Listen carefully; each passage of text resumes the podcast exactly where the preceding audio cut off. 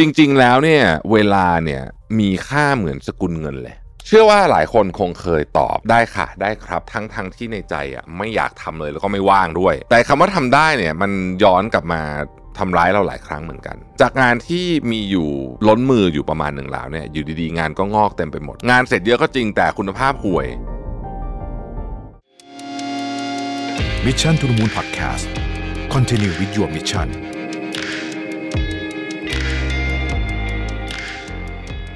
สวัสดีครับยินดีต้อนรับเข้าสู่ Mission to the Moon Podcast นะครับคุณอยู่กับรวิทยานุสาหะครับ เรื่องที่ผมจะพูดในวันนี้เนี่ยเกี่ยวข้องกับความสุขในที่ทำงานของคุณ หรือจริงๆความสุขของชีวิตของคุณเนี่ยอย่างมากเลยทีเดียวนะครับ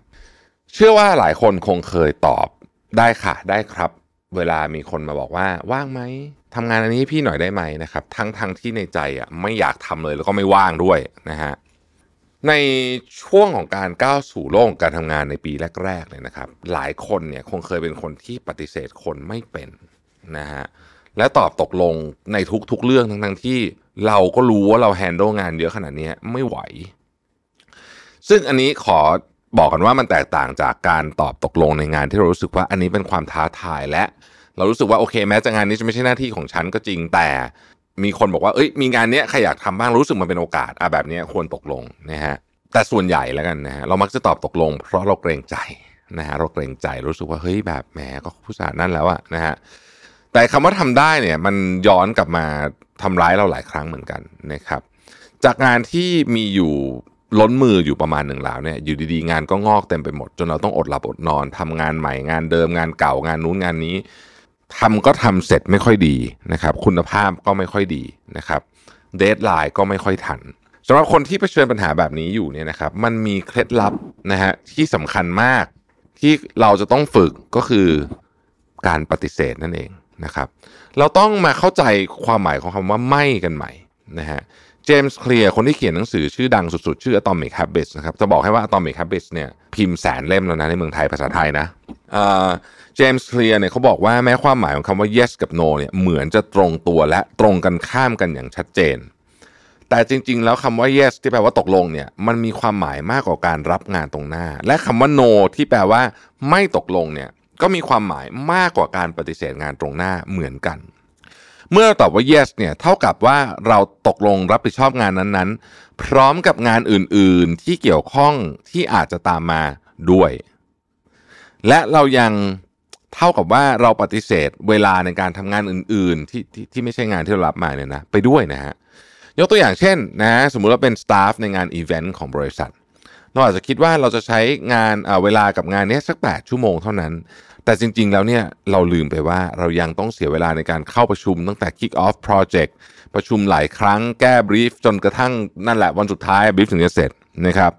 แถมชั่วโมงที่ใช้ไปเนี่ยก็ยังเบียดเบียนเวลาหลักของเราด้วยนะฮะจนเวลางานเขาเหลือน้อยลงนะครับ Tim Harford เนี่ยนักเศรษฐศาสตร์ นักเขียนชื่อดังเนี่ยเคยกล่าวไว้ว่า ทุกๆ ครั้งที่เราตอบตกลงคำขอเนี่ย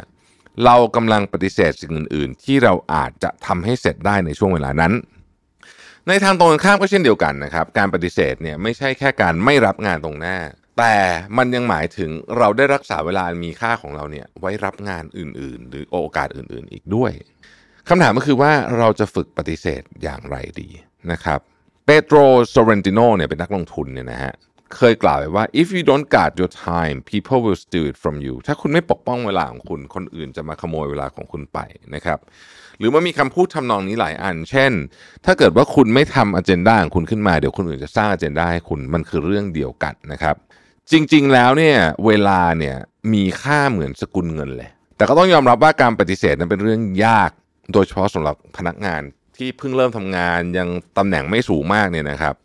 ก็ต้องยอมรับเหมือนกันว่า คนที่ตำแหน่งสูงยิ่งมีอำนาจสูงมากขึ้นเท่าไหร่นะฮะกก็ปฏิเสธง่ายขึ้นอะพูดจริง ๆ แต่ก็ไม่เสมอไปนะ เพราะคนที่เขามีอำนาจสูงตำแหน่งสูงๆมากขึ้นไปเนี่ยเขาก็จะเจอคำขออีกแบบหนึ่งจากคนที่มี power มากกว่านะฮะการปฏิเสธก็อาจจะอึดอัดเหมือนกันนะครับ อย่างไรก็ตามเนี่ยมันมันแปลว่าอะไรมันแปลว่าทุกคนควรจะฝึกทักษะการปฏิเสธไว้ซะตั้งแต่เนิ่นๆนะฮะมันมีบทความหนึ่งที่ชื่อ the ultimate productivity hack is saying no แล้วก็แนะนำวิธีการปฏิเสธแบบ Tim Harford ก็คือ เมื่อเราได้รับคำขอให้ทำงานบางอย่างเนี่ยนะครับ ให้เราถามตัวเองก่อนเลยว่า ถ้าต้องทำสิ่งนั้นในวันนี้เลยเราจะยังตกลงอยู่ไหม ถ้ายังรู้สึกกระตือรือร้นกับโอกาสนี้ จนถึงขั้นอยากหยุดงานที่เราทำอยู่ทั้งหมดเนี่ยเพื่อมาทำงานนี้เนี่ยเท่ากับว่าเฮ้ยไองานนี้มันฟังดูคุ้มค่าจะตกลง แต่ถ้าไม่ใช่อย่างนั้นเนี่ยเราก็ต้องมาพิจารณาอีกทีว่า เรามีเวลาพอในการทำงานนี้ โดยไม่กระทบงานอื่นหรือเปล่า นอกจากนั้นเนี่ยบทความ three ways to say no to your boss เนี่ยนะฮะนี่ตีพิมพ์ใน Harvard Business Review เนี่ยนะยังได้แนะนำอีก 3 เคล็ดลับนะฮะในการปฏิเสธเจ้านายคุณเมื่องานคุณมันทะล้นทะลักมากๆแล้วเนี่ยนะครับ เรามาดูว่ามีอะไรกันบ้าง อันที่หนึ่งคืออย่าตอบตกลงทันที เมื่อได้รับคำขอเนี่ยเป็นเรื่องสำคัญที่เราจะต้องไม่ตกลงทันที และต้องใช้เวลาคิดสักหน่อยหนึ่งนะฮะวันหนึ่งอะไรแบบเนี้ยโดยเฉพาะยิ่งโปรเจกต์ใหญ่ต้องคิดนานหน่อยนะฮะคำถามที่ควรถูกพิจารณาก็เช่น โอกาสนี้นะฮะในการทำงานเนี้ยจะให้อะไรเราบ้างนะครับ เราจะช่วยพัฒนาทักมันจะช่วยพัฒนาทักษะที่เราต้องการไหมนะครับ เป็นโอกาสสำคัญให้เรียนรู้ในเรื่องที่ต้องการหรือเปล่านะครับ หรือเรามีเวลาในการทำงานนี้ โดยไม่ส่งผลกระทบต่องานอื่น และไม่ส่งผลกระทบต่อสุขภาพของเราหรือไม่บางคนบอกว่า ไม่ส่งผลกระทบต่องานครับพี่ เพราะว่าเดี๋ยวผมจะทำตอนที่ผมใช้เวลานอนเนี่ยอะไรอย่างนี้ก็ไม่ดีเนาะข้อที่ 2 เวลาปฏิเสธต้องบอกเหตุผลด้วย การพูดว่าไม่ไม่สะดวกเฉยๆเนี่ย มันจะฟังดูแบบมะนาวไม่มีน้ำไปหน่อยมันแบบว่าอคนอื่นเขาจะคิดได้ว่าแบบ เราไม่ชอบเขาหรือเปล่า อ่า แต่ถ้าเราใส่เหตุผลไปด้วยนะครับ เช่น เออ คือตอนเนี้ย มันมีงานอื่น ซึ่ง priority สูงกว่า เราจะเป็นจะต้องทำงานนั้นก่อน เราจึงไม่สามารถทำงานคุณได้นะครับ อันที่สามคือต่อรองด้วยข้อมูล ถ้ารู้สึกว่าเหตุผลเนี่ยอาจจะไม่พอลองสมมติว่าเรารับงานนั้นมา แล้วก็ลองวางไทม์ไลน์ดู แล้วก็นำไทม์ไลน์นั้นน่ะ ในกรณีที่คุณเป็นลูกน้องต้องนำไทม์ไลน์นั้นนะไปเสนอให้กับหัวหน้า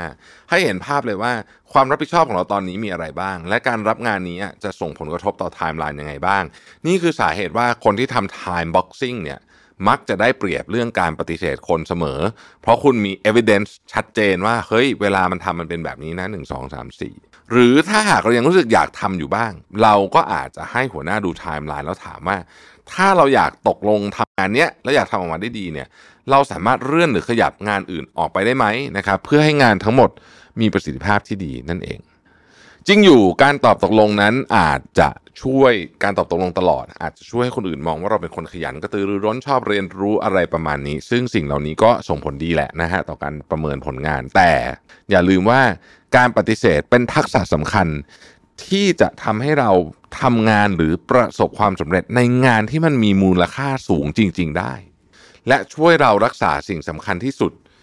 ในงานที่เราต้องทำให้มันสำเร็จให้ได้ ไม่งั้นเนี่ยเราจะเป็นคนที่งานเสร็จเยอะก็จริงแต่คุณภาพห่วยนะครับ หรือเราใช้เวลาที่ควรจะเอาไปนอนมาทำงานอย่างเงี้ยนะฮะในที่สุดสิ่งที่มันจะเกิดขึ้นก็คือเบิร์นเอาเบิร์นเอาไม่พอนะ งานก็ยังไม่ดีอีกด้วย ซึ่งคง